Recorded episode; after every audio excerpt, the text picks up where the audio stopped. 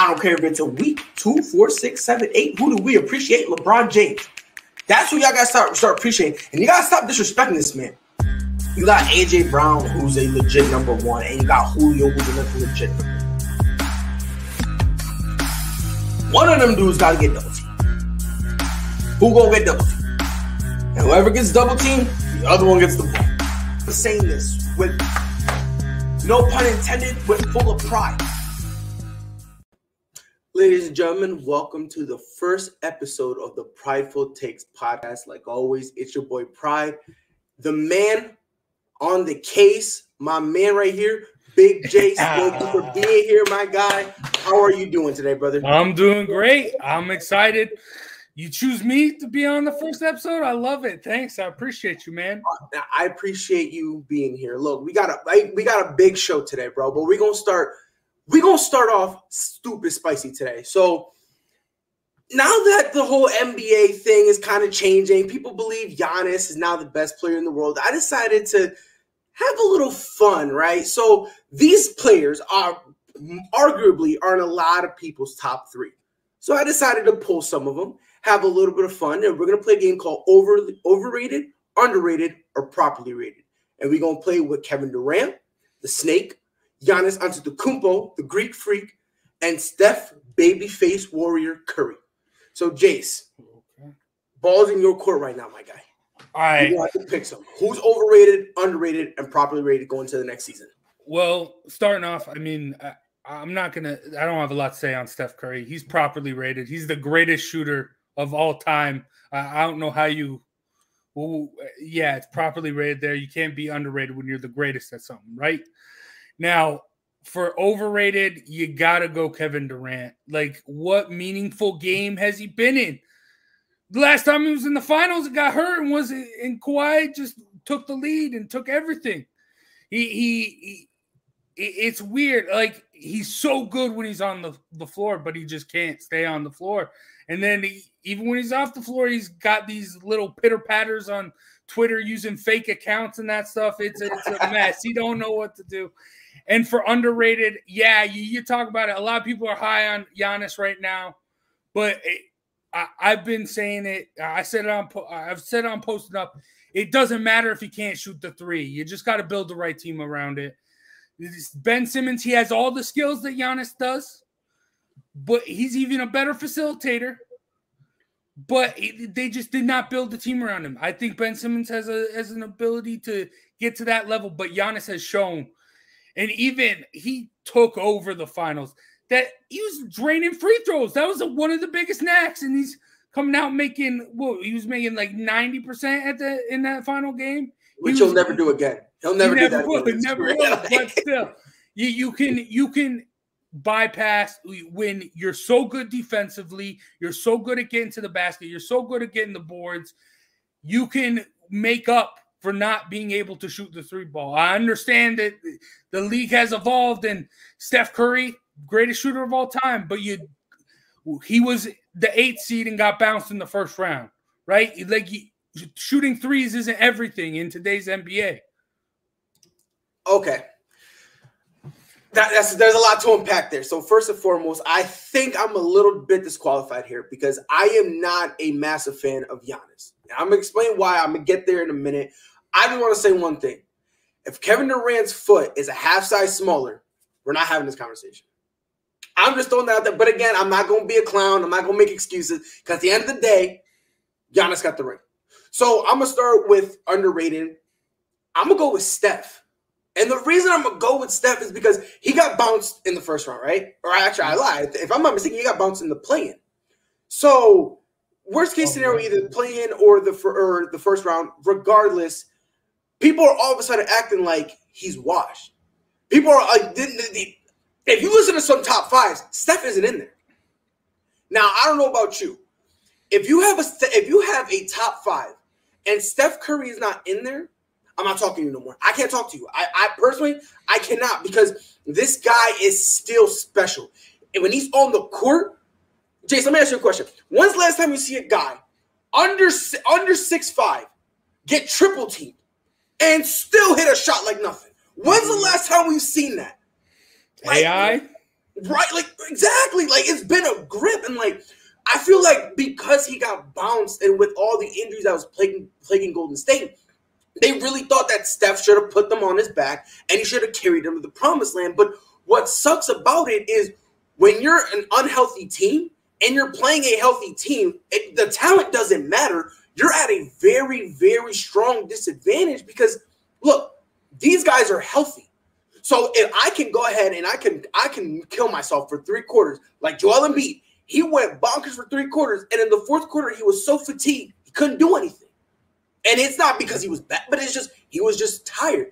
So with, with that, that's why I got to give Steph a, a pass, and it's crazy because I'm not the biggest Steph fan in the world, but I'm going to call him underrated, properly rated. Kevin Durant, I've said this before, he's the second great, he's the second best player on the planet right now, and I don't. I think the gap between two and three is vast. Like I, I genuinely think that it's just LeBron at one, Kevin Durant at two, and like that gap is closing to the point where like if you have that conversation, you're not crazy for thinking that Kevin Durant is better because that gap is starting to close. Whether it's because LeBron's getting older or Kevin Durant is getting better, whatever the case may be, call it whatever you want, but that gap is getting closer, and then everybody else is fighting for third. So I think Kevin Durant is properly rated. Now Giannis, overrated. Can I ask you a question, James? Before he won Finals M V P, if I were to tell you James Harden is better, I'm going to say this one more time. If I told you James Harden is better than Giannis, would you look at me like I'm crazy? No, the argument's to be had there, but I'd still put Giannis ahead of him. Okay, so and I'm assuming you're putting him because of the Finals M V P, right?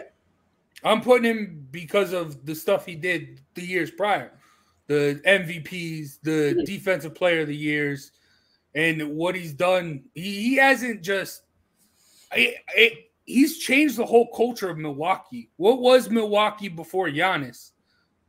Nothing. Now, I mean, there's still nothing if we're going to be honest. You know what I mean? Like, let's call it. They got a ring. Now, right, right. You know, I, again, I'm not going to poop on that ring. Regardless, they earned it.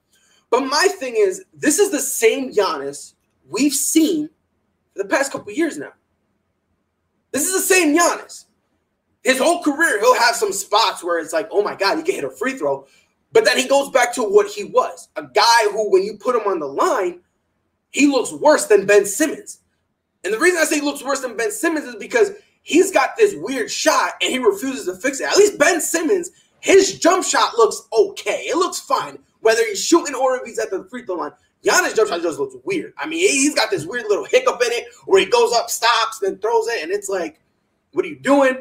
But my thing is, a lot of people are saying Giannis is the best player in the world. I disagree because if we, just a few months ago, look, is he better than LeBron James? No. Is he better than Giannis? No. No way. You, the only argument you can say is because he won Finals M V P. That's really the only argument. You know what I mean? Like, and if you say, oh, if you say it's because of his defense, Jace, he was scared to guard Kevin Durant. Kevin Durant was cooking him, and in the press, in the post in conference, Giannis is sitting there like, yeah, he's a good player. What? Yo, let LeBron do that. Let let anybody else do that. Let let Ben Simmons do that. Let Joel Embiid, let another player do that. They're scared to guard him and then want to praise him and worship him in the post-game conference. The guy is so great defensively that Devin Booker and Chris Paul so I S O'd him. You got guards ISOing you.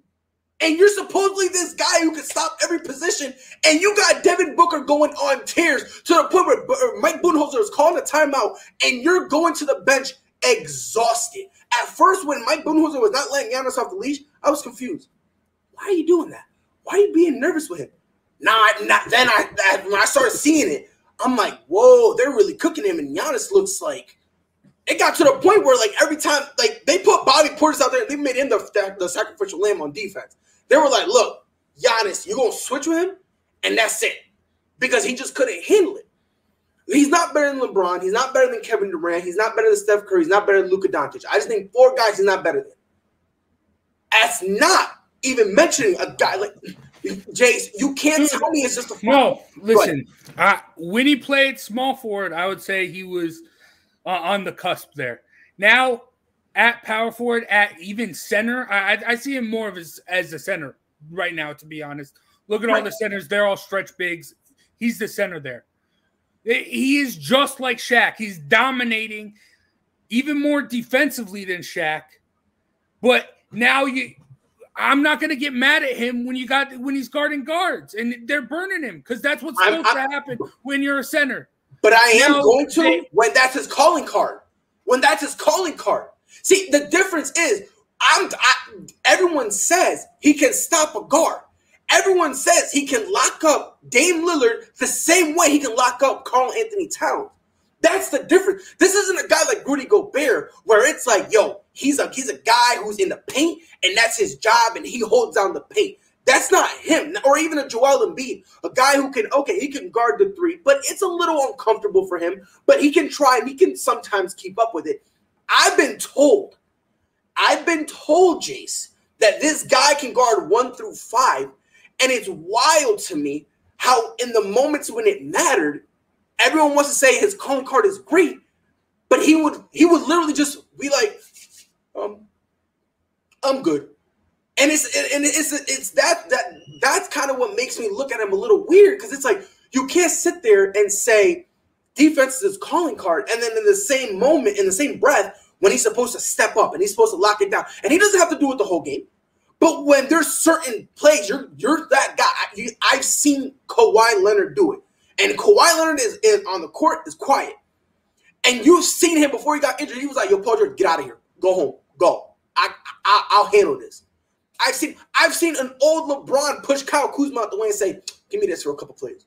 You know what I mean? So it's yeah. like, for him, the, for the defense to be his calling card, I just think that's a little – I think that's a little bit of a stretch considering – the guy just, he gets cooked, and it's like nobody wants to talk about it because he'll get you a block, and, you know, he is long, so there's sometimes he can use his length to catch up. So I'm not going to poo-poo on him and act like he's a horrible defensive player. Don't get twisted. But in the same breath, I'm not going to act like this guy is just like this all-worldly defensive player when I've seen him get cooked in ways where he shouldn't be getting cooked. And before, I, before I'm, I'm, I'm going to pass it back to you, but – I just want to touch on this point because a lot of people are saying that because he won Finals M V P, that's what kind of propelled him to be the best player in the world. It's, it's, it's a weird thing that people are doing where if you win Finals M V P, you are now the best player in the world. I've never understood that because the problem we're having now is people are misunderstanding what Finals M V P truly is. The Finals M V P isn't a right now legacy. That's, that's not a right now award. It's not an award that that's not like, oh, just last year I made first all to first team all defense. Now going into the new year, now I can say, you know what, I'm a premier defensive player because I just made that. Finals M V P isn't that. What a Finals M V P, it does one of two things, depending on the type of player you are. What it does is it's useful five, six, seven, eight, nine, ten years after you're done playing. In the case of an Andre Iguodala, he's got a Finals M V P. So guess what? This dude is a surefire Hall of Famer. Ain't no debate at all. Chauncey Billups, as much as I love him, without that Finals M V P we got in Detroit, this dude is not a Hall of Famer. And I will scream that to the top of my lungs. Great player, but you could you could make a legit argument that he's not a Hall of Famer. You know what I mean? So it's like, that's what it's like that. Or this is more like the top one percent of players. Like, if you're a top ten player, like a LeBron, like a Shaq, like a Magic, where you're like, okay, to hold my status, I was a three-time Finals M V P. I won three finals. What do you have? Oh, I'm uh, like M J. I'm a six-time. Uh, I won six titles, six M V P. That's how I look at it. So, like, when people tell me Giannis is the best because of the Finals M V P, that tells me you don't know what the Finals M V P is because that's not a right now award. That's a legacy award. That's something you don't really bring that up now. You bring that up when the guy's done playing, and now you're trying to argue. Like, let's say you're trying to say Giannis is now a top fifty player all time, right? You're going to say, oh, he's a top fifty player all time. Okay, what is accolades? Oh, well, you know, this is how much he averaged. He's got these Finals M V Ps. Oh, okay, who doesn't have the Finals M V Ps? Okay, maybe you could propel him over a guy like a Scotty, like an Isaiah Thomas, like a Joe Dumars, like that kind of thing. So it's just me, because I've, I've heard people say that, would say, oh, the only thing, he's the best because he won Finals M V P. And I don't know about you, Jace. I really don't. But it, it literally makes me want to grow hair like yours just to rip it out. Because when I be hearing that, bro, it it it be, it be driving me up a wall. No, I mean, that isn't the reason. Like, I, to me, it is more so what he's done in the past, the, the the two back-to-back M V Ps and that stuff. But, I mean, with him, like, it, it also defensively, it's like what I was saying with the three-point shot. He's tr- struggling guarding guards. You bring in Drew Holiday to, to help with that. So fr- he he is the identity of this Milwaukee team, and they built around him. I, I that is why I, I put him there. I mean, because not only did they build around to take away his weaknesses, it just makes him look even better when you do that. So that's why I have him right now with the team he has after this great season. I, I think he is underrated because there's people like you saying that – not like you, my bad. People no, no, you're right, you're right, you're right. No, no, no. People just saying that the finals M V P is what gets him there because it, it isn't. It's what he's done in the past. He's changed this whole Milwaukee team that wasn't anything since Lou Alcindor played for them. You know? I, I, You're you're right. I will give you that, and I I will say this as I, I was poo-pooing on him. He is a top ten player, and when I say he's top ten, he's closer to five than he is ten. So again, I'm not trying to act like he's a bum. Now, if anyone has him out of the top ten, please do me a favor. Don't talk to me because I, I heard stupidity is contagious. So I'm not going to go that far, but I will say this: this in this upcoming season, it's going to be interesting, and the reason it's becoming going to be a little interesting for me is because this is going to be the first time you can make a case that more than two people can be the best player in the world. Like, I, the reason I'm not coming at you crazy for your whole, oh, Giannis is the best player in the world, is because you're not bringing up the finals M V P. You're now bringing up other things that make your case, like, you know, have some weight to and have some merit. So the in, the upcoming year, this is going to be very interesting. We got a comment. Uh, Steve Reiser, Giannis is top three. Look, man, if you believe he's top three, I'm willing. The only way I'm willing to hear it, as long as you do not mention Finals M V P. If you mention the Finals M V P, I'm putting Giannis top twenty, and I'm doing it just to spite you. Andre Iguodala really ruined that award, didn't he? Yeah, hundred percent. But I'm t- now, but I'm I'm telling you, man, this N B A season, I'm actually kind of I'm I'm very excited for it. But speaking of exciting, the N F L has returned to our lives. And Jace, I'm telling you, I've had this this emptiness in my heart, this oh. emptiness. And I flipped on Sunday, and this, and I realized I looked, I was watching T V because I, I got two monitors, right? So I'm watching like all the games or whatever. Hell yeah, Jace, I was like, this, this is why Sundays were made. I don't care what anyone. This is why Sundays were made. There was a lot, a lot of crazy things happened. A lot. And then maybe it's week one. Maybe we're going a little crazy. But was there anything we've legitimately learned from any team, good, bad, or indifferent, from their week one performances? Well, I learned a lot from my Giants, but I'm going to save that for Wednesday on John About the G-Men. So if you're a Giants fan, make sure you check that out. But for me, I, I, I said, I've been saying it. I said it since last year, since Drew Brees retired. I've been saying it on John About the G-Men. Jameis Winston is an M V P candidate with this New Orleans offense. Five touchdowns, and Michael Thomas wasn't even there. Five touchdowns. Five touchdowns, zero picks. That's the biggest thing. The LASIK worked. He can see the defenders better. Jameis Winston, He's gonna make. He's gonna be great this year.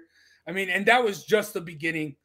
I mean, I mean, the Packers, the the whole drama with Aaron Rodgers, that was obviously apparent there.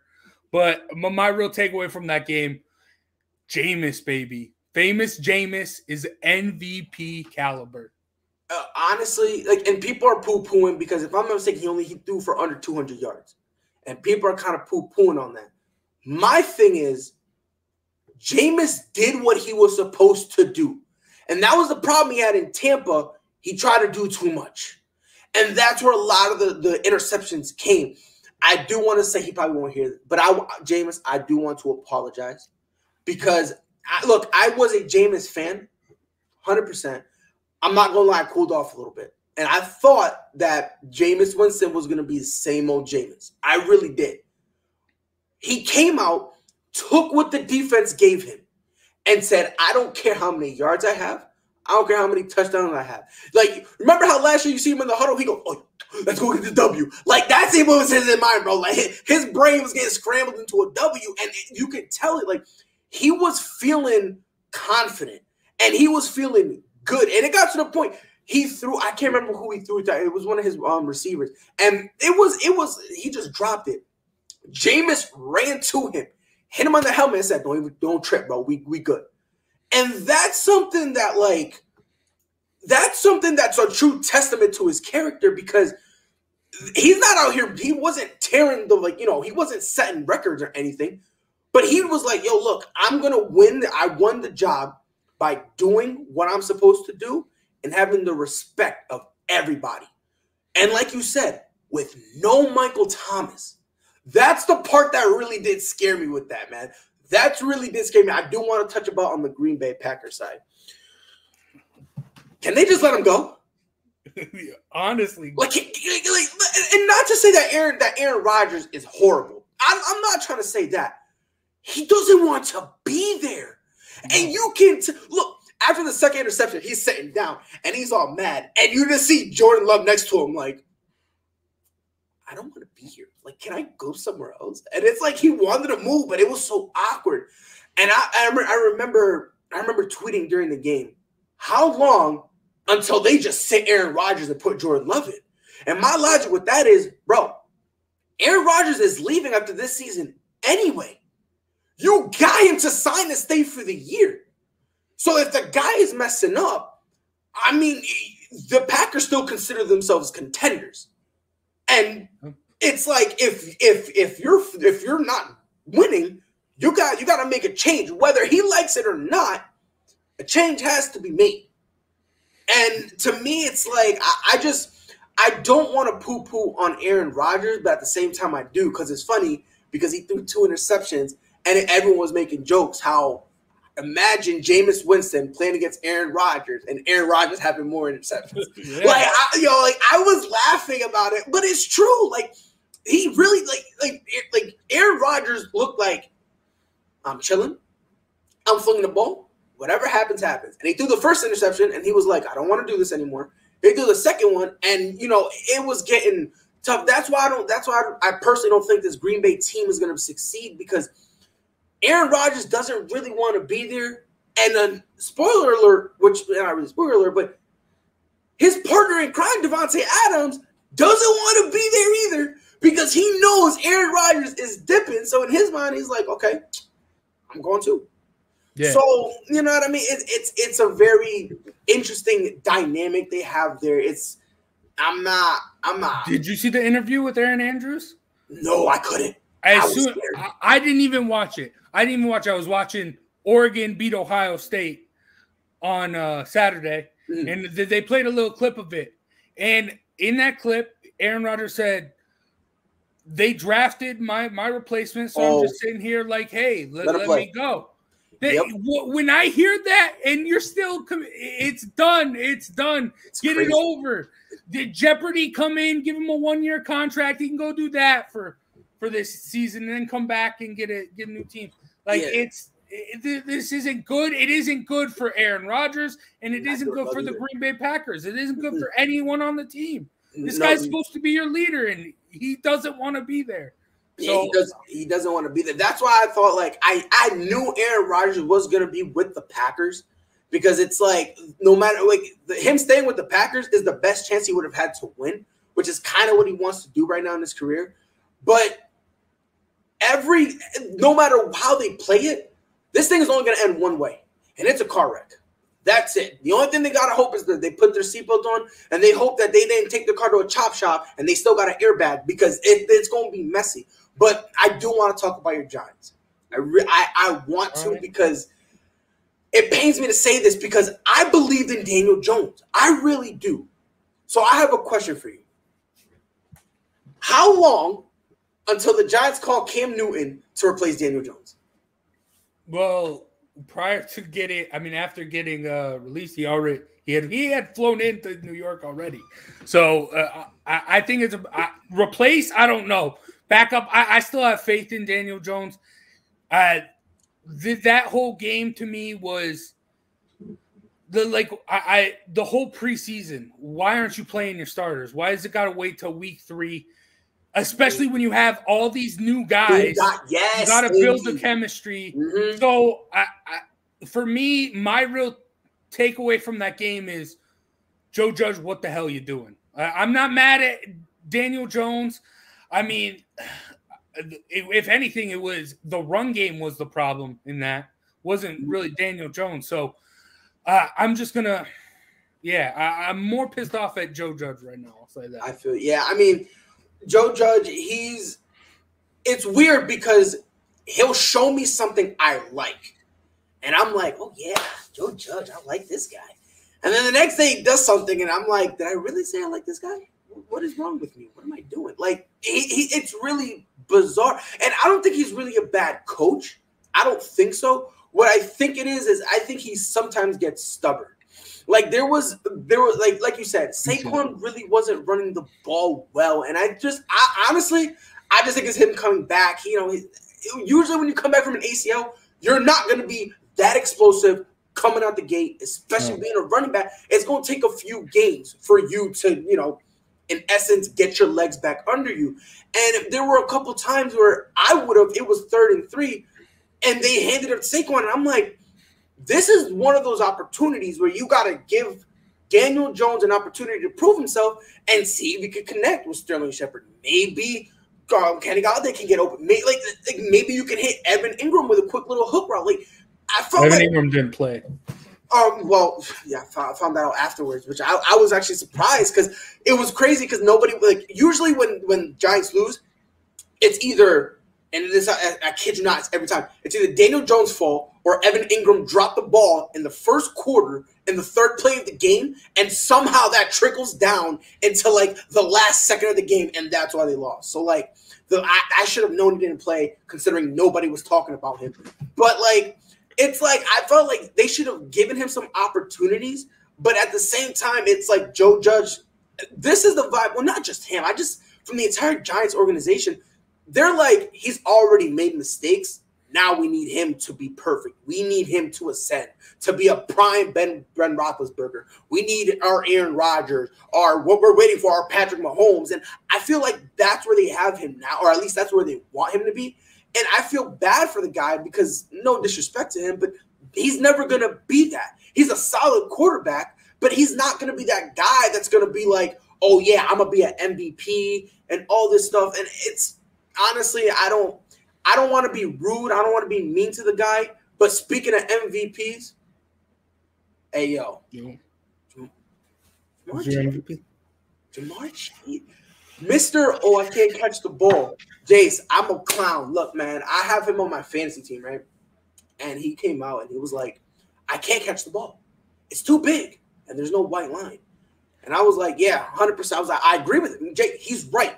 He's right, Jace. I can't see. I can't really see my monitor because it's bigger than my phone, right? So I get where he's coming from with it being that big. I get where he's coming from. But all of a sudden, he had over one hundred yards. Joe Burrow was looking.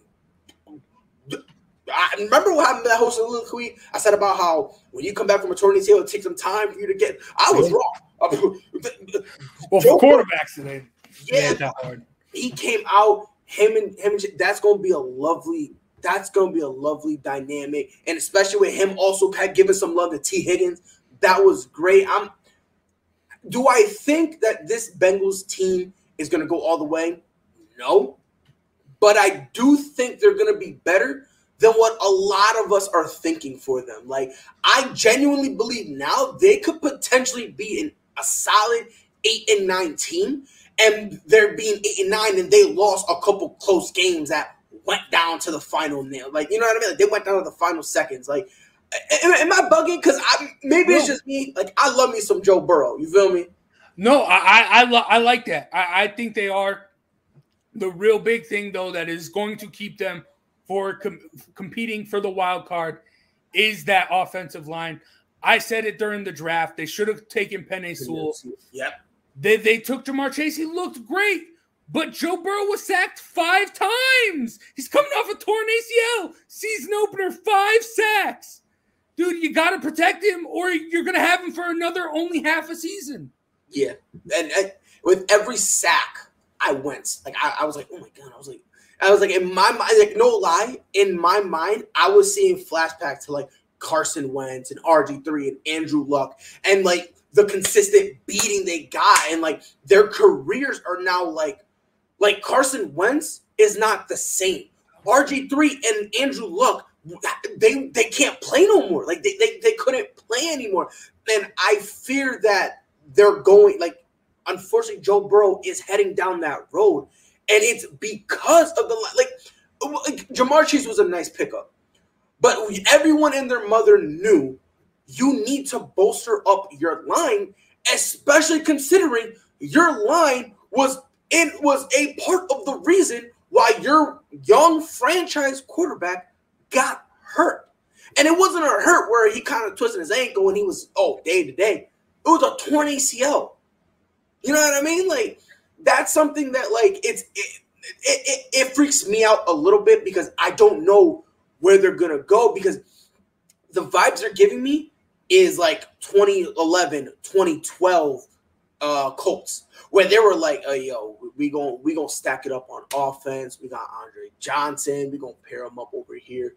We got we gonna pair him up with uh with T Y, Andrew Luck. Yo, kid, you got a cannon. We gonna throw you. Oh, wait, we got the right the we got Wait, how many teams are in the N F L? thirty-two? How we got the right? How, how is our offensive line ranked thirty-fifth? What's going on here? Like, that's like that's that's my fear, and it sucks because this kid has the potential, and I've said this before, and people have looked at me funny. This kid has the potential to be the next Brady, the next Rodgers, the next Roethlisberger, the guy who can take the mantle and basically be one of the main faces of the N F L, not just for a rookie, but in the entire N F L. You know what I mean? And I'm I, I'm I'm fearful for him, Jace. I, I really, if I'm him, I demand a trade yesterday.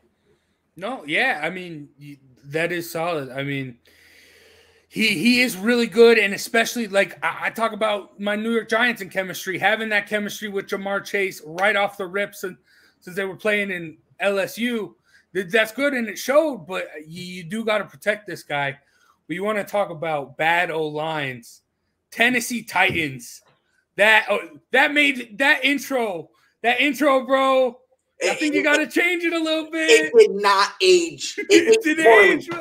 It aged poorly. Like I, but, I was just, oh, it was horrible. Oh, but I mean, five sacks from Chandler Jones. He he. I mean, he's Chandler Jones. We all forgot because he was injured last year. Mm. Chandler, Chandler Jones. He, I mean, he made he, he's a beast. I mean, and the Cardinals are for real, bro. Cardinals are for real. I mean, I, I do not think I think when it comes down to it, when they play up against some of the tougher teams, I mean, the Titans should be tough. I, I don't know what happened there, but I, I think Cliff Kingsbury has the ability to get outcoached. But there's just so much talent on that offense, so much talent now on that defense. Isaiah Simmons, what were Cliff Kingsbury, what were you doing? He wasn't playing snaps at all last nope. year. Go back to G, the first season of G-Man. I was talking about how good this kid is. He comes in and now he le- now he led the team in tackles week one. Play the kid. He's yeah. your first pick. So, yeah. I mean, th- this defense is a lot better than a lot people. a lot of people thought it was going to be. That offense, electric, Kyler Murray to D-Hop, that's one of the most dynamic duos possibly even ever in the game.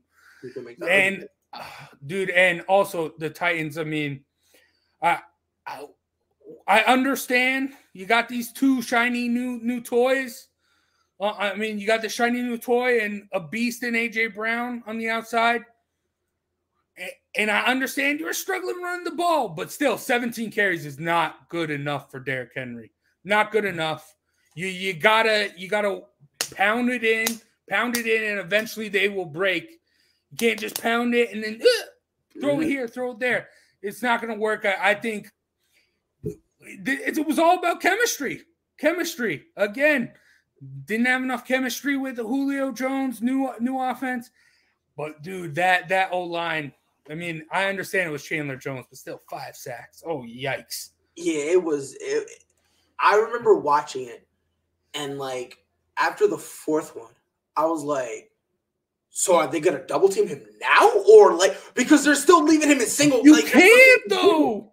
You like, double team him, you leave one-on-one with J J Watt. And that's, and that's the problem with their defense. It's like you kind of have to pick your poison, so to speak. You you, you kind of got to be like, who do we want to kind of take our chance with? And they took their chance with Chandler. And I'm like, I understand. But after the third sack, you need to double him. You have to, and you now have to take your chance with J J Watt. Because if you're letting the guy get three, oh, he Brett free. Brett free. Now your lineman is like, oh, I'm screwed. You saw what his lineman put on put on Twitter? No, what did you say? You, you, you're making me work hard. I'm like, well, if you don't, if you don't get your, I'm like, come on, man. I'm like, yo, you, you shouldn't be la- like, you shouldn't be doing that, bro. Like, but like, it, I, I'm gonna tell you this right now, man. I had the, I had the Titans pegged to to win the division. I'm not gonna say I'm falling off that yet, but I will say this: they do kind of need to go to the drawing board. Not, I wouldn't say tear down the whole plan, but they're going to have to fine tweak some things, and they're going to have to understand that Ryan Tannehill is most effective, and you get the best Ryan Tannehill when? When you play action. How do you play action? You need to give Derrick Henry the ball. Derrick Henry is a linebacker. I don't care what anybody says. You're not going to tell me this dude's a running back. This dude is a linebacker. Backer or D N, like D. D he's an offensive lineman. He's an offensive lineman who somehow can run. Like this dude is massive. So I'm like, eventually he's gonna, you know, he'll break. And it's like, what I think happened was Mike Vrabel was like, you know what? If we don't, if we can't run the ball, we got to feel safe in Julio and A J Brown.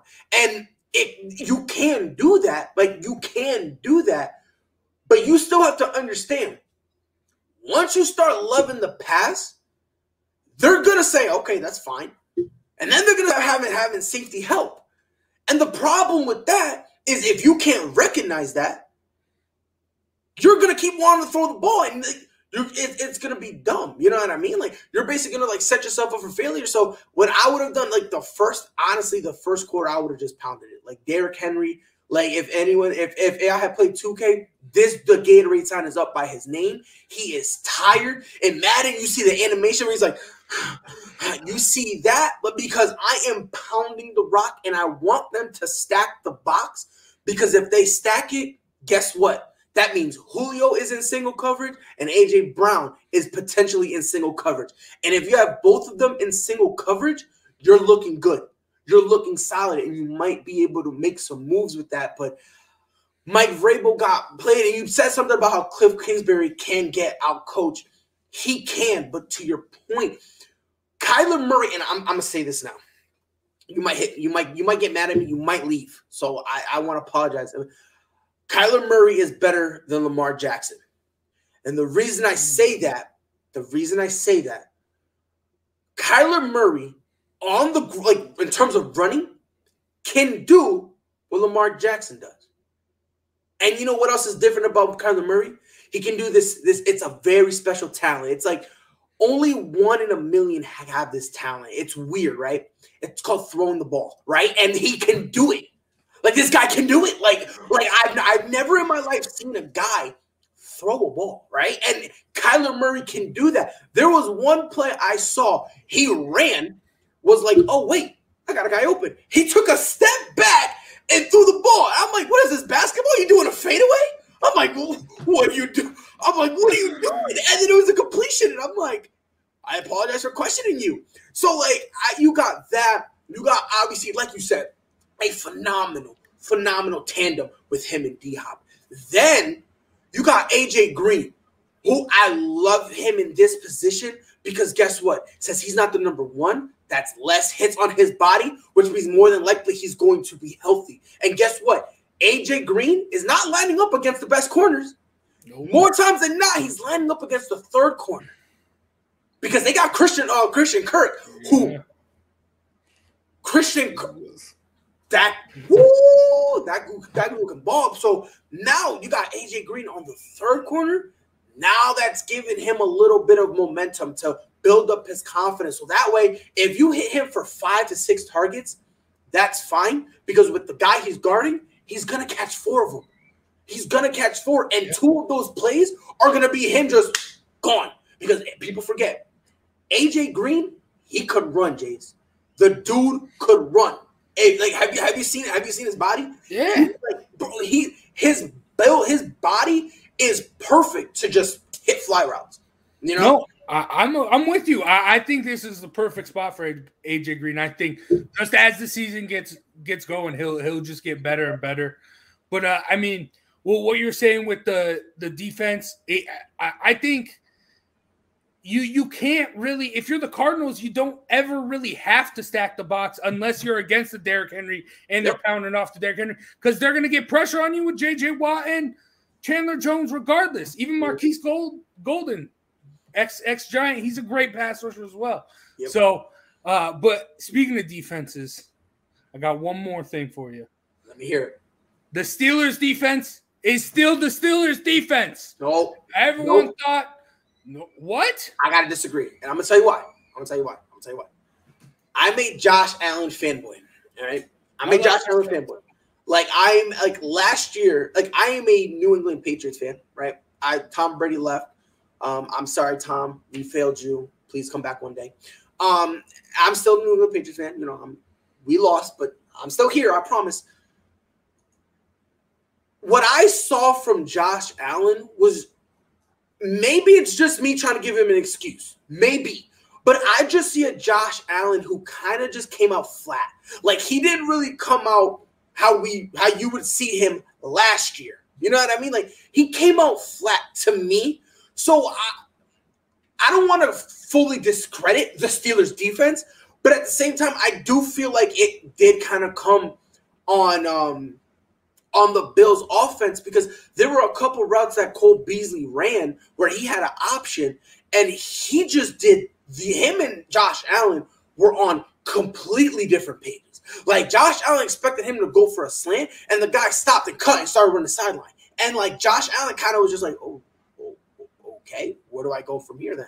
But you know what I mean? Like, so I don't want to fully take it away from Pittsburgh, but I do think some of that blame – has to fall on their offense, because they just did not – they – everybody was like – you know how – you know the saying, we're not on the same page? These guys are in different libraries. That's how that's how discombobulated they were. So it's like, I don't want to poo-poo on the, on, the, on the Steelers' defense, but we do need to give some blame to that offense, because I don't know if they just came out not caring or if they thought it was going to be easy. I don't know what it was, but – This Bills, this Bills offense was looking like E J Manuel was still back there for them, bro. Like, you know what I mean? Like, Tyrod Taylor just got released and then got picked back up to them, and he had his second go-around with him. So I, I, I got to lay some of that blame with the Bills. No, I, I get it. But still, if you were it, going into that game, if you said that Josh Allen was going to throw fifty times, uh, I thought the score would be seventy-seven to, to one hundred percent. Whatever. So, I, I mean, the, the Bills do – their run game is atrocious at, at even last year. So, mm-hmm. I, I get that. But also, I, the Steelers' defense, I think it can keep them in games. I mean, it showed they can la- last week. But I, it still is a, a solid defense. And Big Ben, I, I he looked all right. I mean, he looked good. This is the best he's going to look. I yep. think he's going to have the Drew Brees effect. Yep. First couple of weeks, he's going to look great. Then it's just going to fall down. And, I mean, even the, that O-line is very – I mean, with all the people leaving the past season, I, I, I honestly don't see him getting past, like, week three or something. He He's going to he's gonna struggle, but th- this was the one game where Big Ben was going to be Big Ben. Yeah, one hundred percent. And speaking of Steelers, I just hope they don't give up on Najee Harris just yet. He had a rough debut, but I hope they kind of rock with him just a little bit, because the thing is, is what what Buffalo's game plan was, Big Ben, you're going to have to beat us. If Big Ben can beat us, we'll, we'll, we'll survive with that. Because everyone was saying how Najee Harris is going to be the new runner, especially with James Conner gone. And everyone was like, oh, yeah, well, James Conner really wasn't good. So Najee Harris is a big upgrade. I want to see how he looks week five. I want to see how he looks week five. Because if he if he is still not picking it up, and I'm not talking about the guy got to give me a buck fifty. I ain't going to go that far. He ain't got to give me no buck fifty. But I'm going to tell you this right now. If it gets to the point where this kid is not giving you anything, to the point where, like, if he can't even give you seventy-five yards, you might have to start reevaluating what we're doing with the running back position. You can keep him. I'm not saying get rid of him. But you might have to look and either A, find a, a power back, or do what the Eagles are doing, do what the what the Niners are doing, and say, you know what? If you're going to give us thirty to forty yards, fine. Let's go get two other guys, and we'll just do it by committee. You know? Yeah. So I hope they give him the opportunity to continue. But if, let's say, they don't they don't rock with him anymore, I don't want them full-blown giving up on him. I do want them – because I do like Najee Harris. I do think he he could be have some type of success. So I do believe he will be okay. But at the bare minimum, I hope they at least keep him and do a running back by committee, which is what the Steelers should have done. They should have kept James Conner. Like, what I would have done, I would have kept James Conner. I would have gotten um, – I would have signed Melvin, Gore, Melvin Ingram, and then I would have drafted Najee Harris. Because now you got three guys. Now you got an elusive guy. You got an elusive guy in James Conner. You got kind of a power back in Mark Ingram. And Najee Harris, he can, he's a little bit versatile. He can do big power back or he can go out. You know what I mean? So now you kind of have like a whole bunch of guys who like, oh, we got to do a screenplay. Oh, we got James Conner. That's fine. We can let him rock him there. Oh, we need to we need to shove it down their throat. All right, yo, Mark Ingram, you're in here. It's your turn. You know what I mean? So like I said, I just honestly, I just hope they don't give up on him, and maybe that's. And honestly, I'm not even a Pittsburgh fan. Matter of fact, give up on him. I'll take him. Really take him. Give up on him. I mean, he was, he was. I mean, it's hard not to be a running back in co- by committee at Alabama. So, yeah, I'm, he's okay taking a couple snaps off. So I, I think that, that would be smart, but but I do think he will for find he'll figure things out and he'll get going because he, he is a stud. one hundred percent, one hundred percent. But speaking of studs, there's a lot of studs in combat sports. Since day one, since day one, I'm talking about back in Pride, W E C, no matter what type of organization it was, it always was being compared. Which is better, boxing or M M A? M M A or boxing? What would you pay for? What would you sit and watch? What would you go live and see? The debate has been riling up. Jace, you are my expert. You are my resident expert. When I don't know what I'm talking about when it comes to combat sports, Jace is on the case. All right. So, my man, I'm going to ask you, and I hope you and I are, are on the same page. Let me know, which is the better sport, boxing or M M A? See, if this were, say, about ten years ago, we'll say, Uh, I would have said it really depends what you like. If you're more into like the strategy, more like the mental game, more like the chess, boxing's for you. If you want to go back to the old days in Rome with the gladiators and there watch blood get shed, M M A is for you. But right now, M M A is is on top. It has to be. It has to be M M A. I mean, The only the only sport we're getting fights that we actually want is in yep. M M A, first off. And second off, I, I don't know what the hell is going on with boxing. There are ten-year-olds, there are kids in high school right now that think Jake Paul is the greatest boxer on earth. What is going on? What? Thank you. So, and then, you, you it's they are just the, – boxing isn't boxing anymore. This is W W E. This is sports entertainment.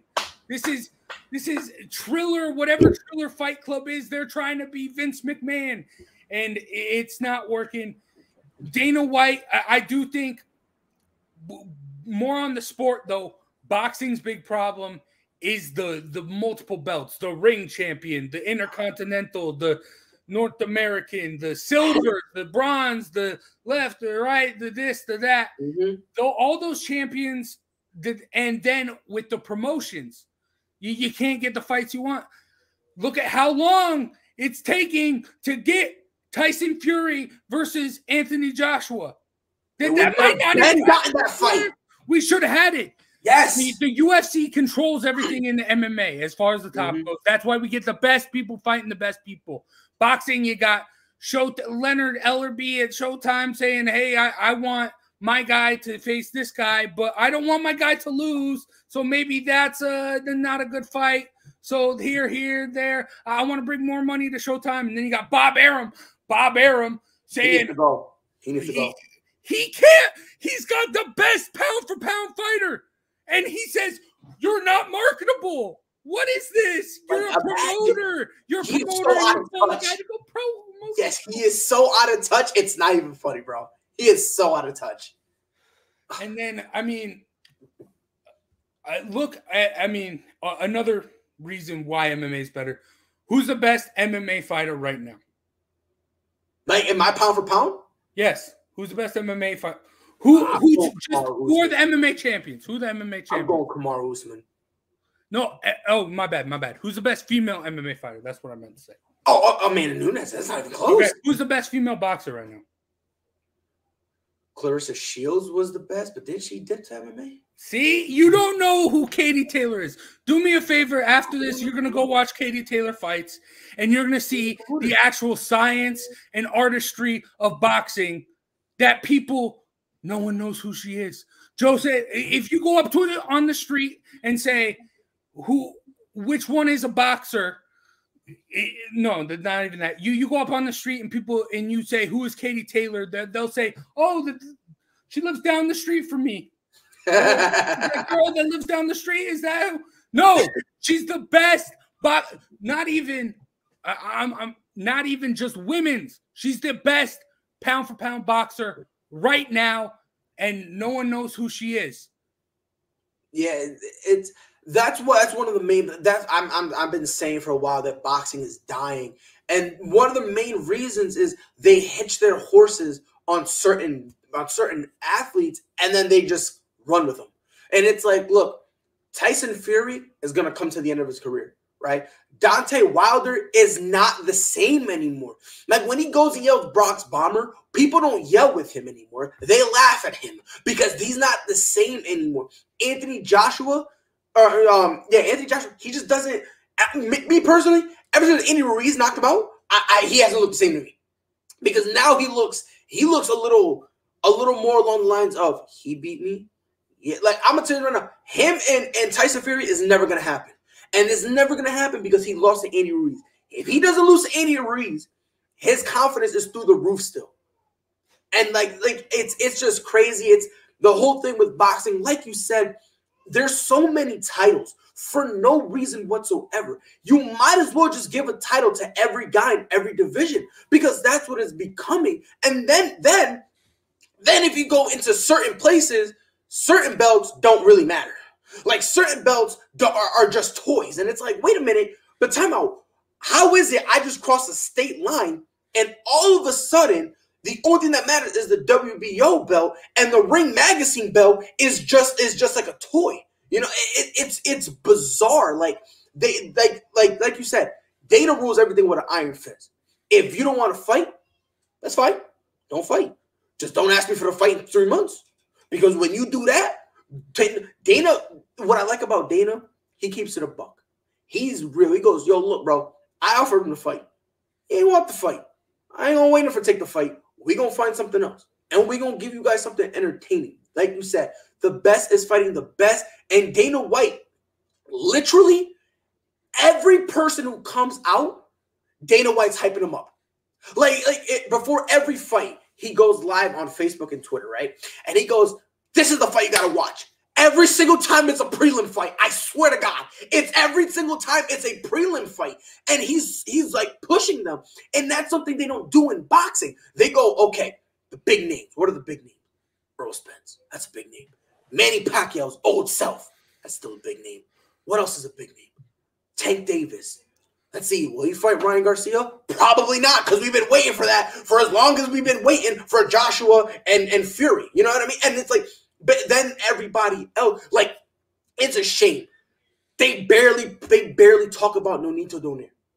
And it's crazy because he's turning back the hands of time. And it's, it's almost as like nobody really. And if you go Nonito, if you say, yo, do you know who Nonito Donaire is? They go, oh, yeah, the Filipino Flash. He used to box like, you know, you know, a few years back. And it's like, fam, he's still boxing.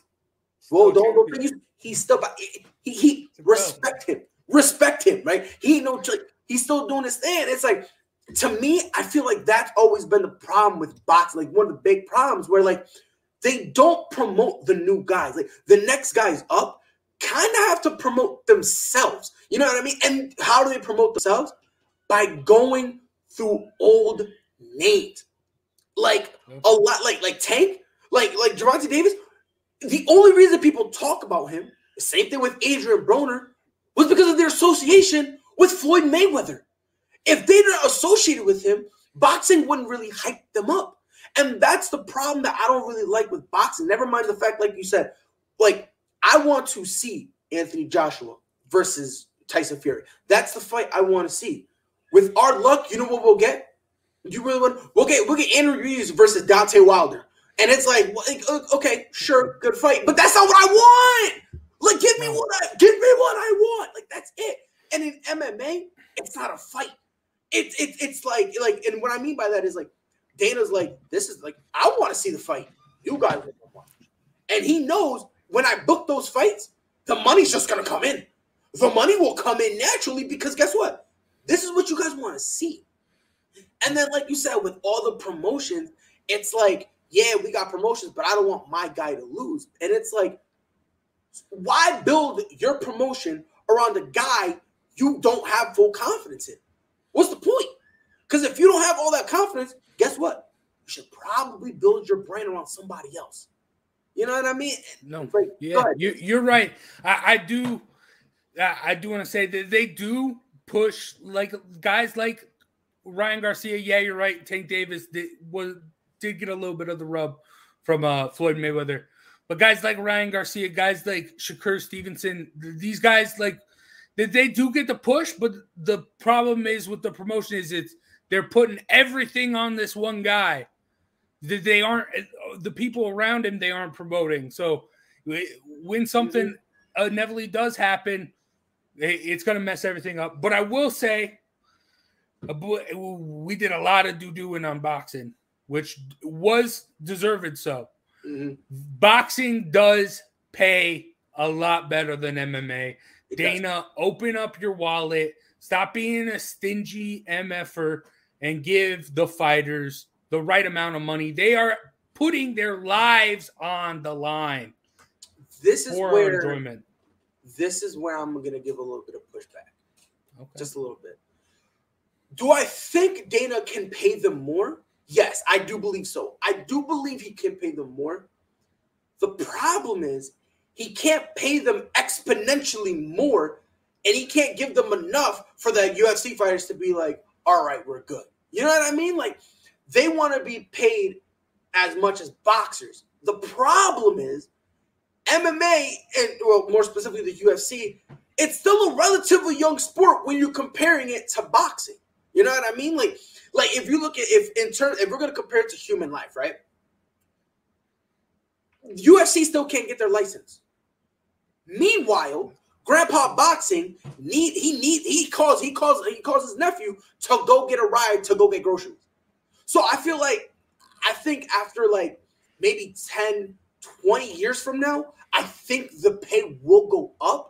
But I just don't think what Dana can give them now, like the most he can give them, I don't think that'll make them happy. But it's just because the sport, I feel like the sport is still kind of young, but it's still evolving. And like, I think eventually it's going to get to a point where they, where Dana's going to be like, all right, bro, blank checks, which, which is kind of messed up to say because the top, top guys, like if, if you're a Conor McGregor, you got a blank check, you know? But I think eventually one day when the sport gets big enough, I think eventually every champion will be able to get a blank check. Because at the same time, I don't want I I, I, don't, I don't want an unranked dude making the same as the number five ranked guy.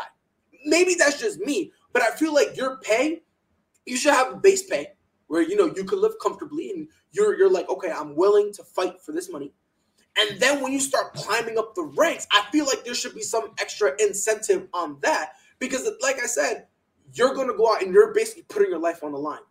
Why am I going to put my life on the line and then get paid the same as the dude who lost in the Ultimate Fighter? And the only reason he's here is because Dana wants to round out the division and we're getting paid the same and I'm better. I feel like there should be brackets. You know what I mean? Where, like, the higher you are in the bracket, the more money you get. You know what I mean? And you should probably get, like, you know, like, I don't know, like, you know, because I, I do like the the whole, oh, it's like five and five, right? Like, you, you get this much to show up and then this much when you actually fight. I like that. So maybe we should get a bracket thing where we could put them in, like, okay, you guys are both contenders. You know, you get, we'll give you one and one. You get one and one. And then we'll have um, whoever wins, we'll throw a bonus. As long as long as it's not, as long as you're not boring, you know what I mean? Like, th- maybe right. That's just me. No, I, I get what you're saying. But question for you: right. If you were Dana White, how much of the revenue would you put back into the fighters? How much, percentage wise? Percentage wise, yeah. How much of what you make I'm, should I'm, go to the fighters' paychecks? I'm I'm starting with fifty percent. Okay, it's twenty. The U F C takes eighty of it. Bless his heart. Bless his heart. I, I, 'cause the thing is, me, I would start with fifty. And I would see, and honestly, I thought it was thirty. Last time I read it, there was maybe they were trying to bump it up to thirty or something like that. I thought it was thirty. But I would start with fifty because I get it. He's got to pay other people or whatnot. But at the same time, I don't want to give Dana a pass. Like, I'm honestly, I'm in this weird limbo state, right? Where, like, I do think the fighters should get paid more. I really do. Because, again, in M M A, you can't just be a boxer and think you're going to get away with it. Go ask Conor McGregor how that's working out for him. And I love Conor. I'm a Conor fanboy. You feel me? I'm out here, bro. I'd be like, yo, I'm telling you right now, I, I, I play Call of Duty religiously, right?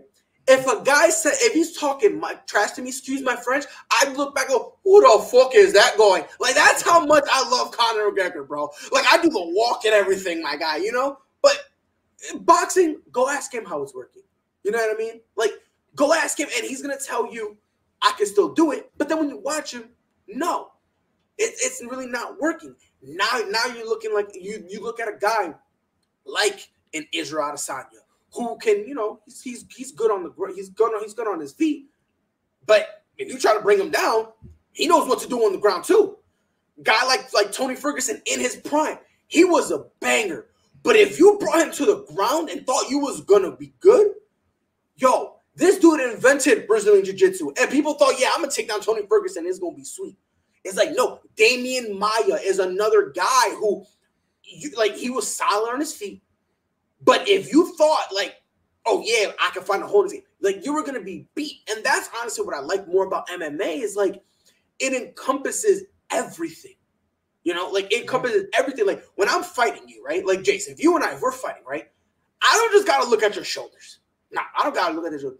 I got to look at your shoulders. I got to look at your knees. I got to look at your head. And at the same time, I'm doing everything, and I'm about to get dizzy. I'm about to throw up. And next thing you know, I'm getting disqualified. You know what I mean? Like, there's a lot you got to pay attention to. And not only that, in boxing, let's say you get, like, for instance, when Miguel Cotto, when he was fighting Antonio Margarito, the first fight, when that little cheating, that little punk had plaster, and I knew it was plaster. I know it was because in the rematch, they sat down, I think it was with Max Kellerman, and, and, and my guy was speaking to him, and he goes, yo, what is this? What is this? And Antonio Margarito tried to be like, huh? Huh? It is like, don't do that. But, like, when, you know, you can kneel. Right? Like, when you're taking too much damage, you need to take a minute, you can kneel. Go kneel in the octagon. Let me know how that works out for you. Go kneel. Go kneel. Go kneel. Go kneel and have Amanda Nunes go, like, okay, let me go to my corner. Like, yo, and by the way, I'm telling you this, Amanda Nunes, if if, if I'm allowed to put her in the pound for pound, she's number one. Yeah. I'm throwing that out there, bro, because I don't think she gets enough respect, and I, I just love me so Amanda Nunes. But, you like, the M M A, I just feel like it encompasses way more, you know what I mean? So it's like the knockouts are fun, right? But I also, I also like watching two guys like wrestling, right? And I, I like watching them like, like hand fighting because, like, people think, oh yeah, they're just playing patty cake. No, bro, it matters because the instant you miss one hand, Who knows what could happen? You can get to a rear naked choke. They can slip out and get you in an armbar, like a, a triangle. Like, anything can happen, and I think that's what's kind of more appeasing is, like, you don't really know how it's going to end. You know, in boxing, it's, you know what I mean? Like, in boxing, it's like, you know, you can get knocked out or go to the decision. It's kind of the same way in the M M A community, but there's those guys who can, who are just absolute wizards on the ground, and it's different. There's guys who come out with that weird karate stance, like you see Stephen Wonderboy Thompson come out with. Then there's just guys who just come out like boxing, like Conor McGregor, and then sometimes we switch to that karate stance. Then you just see guys who are just waiting for the takedown, like a Habib, or you just see guys like like Daniel Cormier, who just kind of has his hands out like that. He just goes like that, and he just goes like that. He just wants to get you down. Like, you know, I just, I, I personally, I like M M A more. I feel like they give you what you want, and seven out of ten times, the fight you want is a banger. More times than not, you'll see a Stipe versus Ngannou, and you enjoy it, rather than you see a Paul Daly versus Josh Koscheck, and you're kind of just bored, and you're about to go to sleep, and then the, the most exciting punch is at the end of the fight, and then he, then Josh Daly ends up going, oh, yeah, or, yeah, Paul Daly goes, yeah, you, you're not here no more. They don't end up kicking him out. So, I don't know, man. I just... I, I, I'm taking M M A, and I, I do believe boxing is dying. But do, do you think boxing is dying? Like, do you think do you think it could, like, turn itself around? Yes. As soon as I was talking to Joe, co-host on Throwing Jabs, and as soon as he said, my daughter thinks Jake Paul is one of the greatest boxers ever, I, that's the moment. Like, I mean, last weekend, the, the big fight on was Evander Holyfield versus Vitor Belfort. Did you actually see it? No. You think I'm going to pay money to watch that? So, like a moron, I paid for it. Like, I, I, I saw it, right? First and foremost, Anderson Silva, you're my hero. Thank God, you know, Tito Ortiz got knocked out. I've been waiting for someone to do him like that. I don't like him what he did for Chuck Dell in that third fight. Oh, that fight should have never been no. sanctioned. I don't know who thought that was a good idea, but whoever thought it was a good idea, they need to go search some time for that. When Evander Holyfield came out, I immediately regretted all my life choices. This guy, he looked like he needed a cane. And then when he's in there, look, I don't know who I saw in there. That was T R T Belfort. That wasn't Vitor. That was a, that was T R T. Yes. Belfort. Like, ain't no way you're going to – this dude looks be- almost looked as good – and it's probably, he almost looked like Prime Vitor, like a time machine. I'm like, I'm like, look, look at me. Look, look, look at me, Athletic Commission. You're going to tell me that he's clean? Look at me.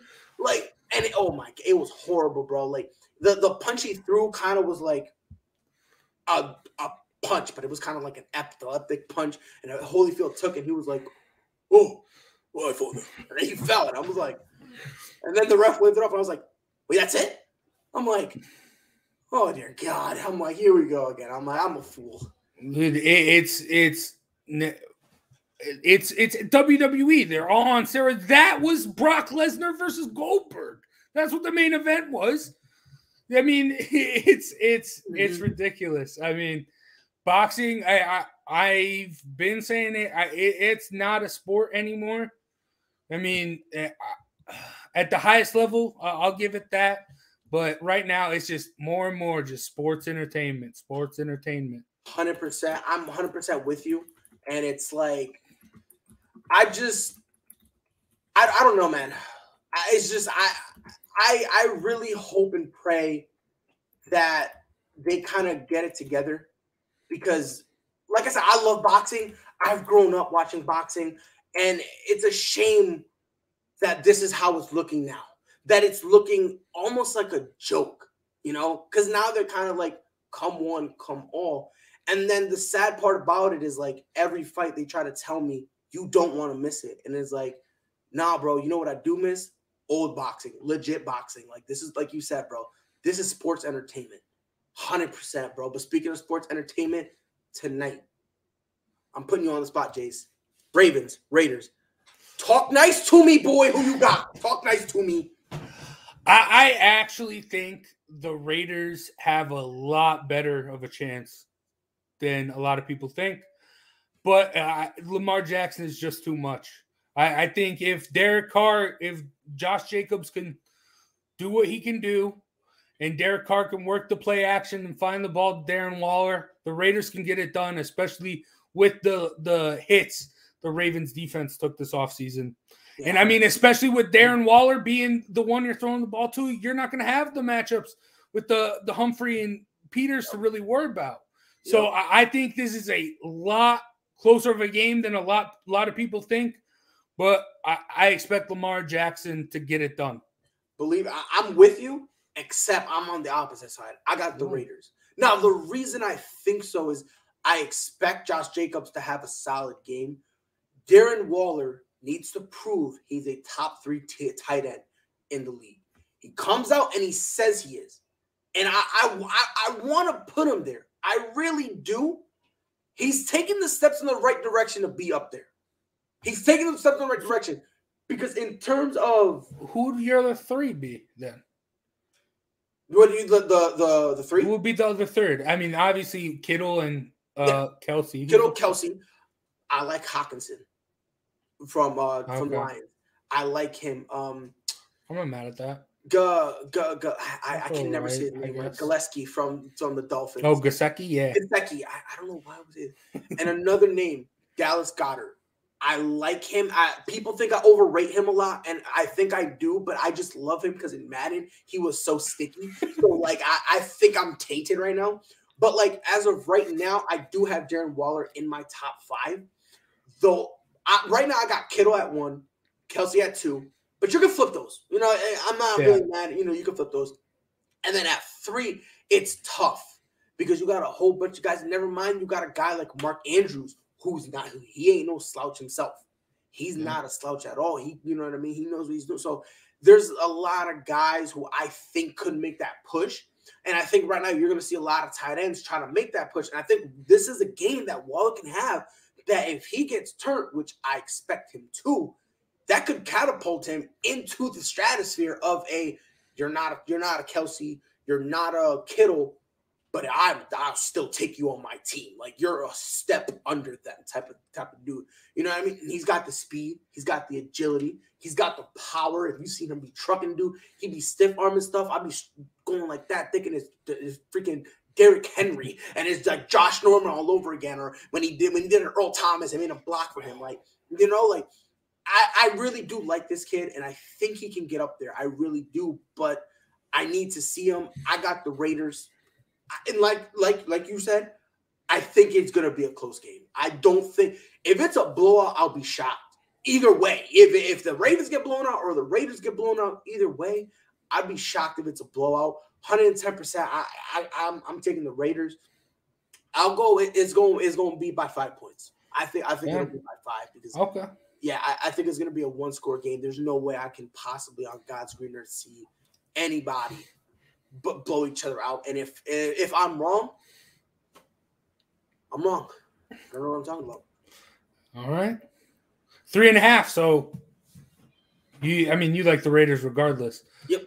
So uh, I, I didn't realize the spread was that low. So uh, I'm gonna go with the Ravens to cover, but I I do think it'll be a lot. It'll be a very very close game. I, I do think I, I like the. I love the Raiders. Pass rush. Yes. But the thing with that is when the, the they're getting the pressure, that opens up holes that Lamar Jackson can get through. So, and we'll, and we'll, yep, we'll see how that works. And obviously, Lamar Jackson's gonna have to, he's gonna use his legs a lot, you know. But this is the game for him to show his arm on. This would be the game because yeah. they're gonna they're gonna they're gonna stack the box up on you. They're gonna they're not they're gonna want to contain him. And what that means is. He might have some avenues to explore, so it's going to be interesting. I, it's I, I'm going to tell you this right now. It's going to be worthy of a Monday night game, one hundred percent. Oh, yeah. I don't care what anybody says. It's going to be worthy. But that's it for us. Appreciate it. Jace. Thanks for having me on, my man. You're the guy, bro. I appreciate you being here, one hundred percent. Uh, follow us on Twitter, at Prideful Takes. I'd be saying the spiciest stuff there. If you thought I was crazy now, on Twitter, I'm a whole different beast, one hundred percent. Facebook. Catch us there, Prideful Takes, where that's where we go on Facebook Live. I'll be putting up memes and stuff like that. All that good shizness. That's where you can catch it. Visit our website, w w w dot prideful takes dot com. Every episode is there. And on top of that, we also have articles up there that we be putting up there. They're a little bit more professional. So it's not just me, you know, just spewing out the side of my mouth. This time I'm spewing out in front of my mouth. So there's the difference. We're also on Spotify at Prideful, the Prideful Takes podcast. Listen, I know my face right here. It, it's tough to look at sometimes. You feel me? So if you just want to hear to my, my wonderful voice and Jace's wonderful voice, you can catch us on Spotify. And maybe you ain't get enough of the face. We're on YouTube at Prideful Takes. Jace, has been fun, my guy. one hundred percent, I'm going to need you here again. For sure. one hundred percent. For sure, bro. I'm, I'm going to need you here. It's been real, my guy. And, and ladies and gentlemen, please, throwing jabs. Him, Joe, please, take the floor. Yo, go to just go to clovercrest media dot com. Uh, I think I do seven different podcasts at this point, or produce somewhat. Go check those out. Great articles, great podcasts. Uh, yeah, for all your sports needs, and they even got some other stuff that doesn't have me on it, but it's also but it's also cool. You got true crime. There's a Realty podcast. Go check it out. Yeah, one hundred percent. Well, it's your boy Pride. I appreciate you guys chilling with me. Jace, you're the Thanks man. Me, my brother. Not all heroes wear capes. Just remember I said that to you. On behalf of my boy Big Jace, it's your boy Pride. Take care. I'll see you all real soon.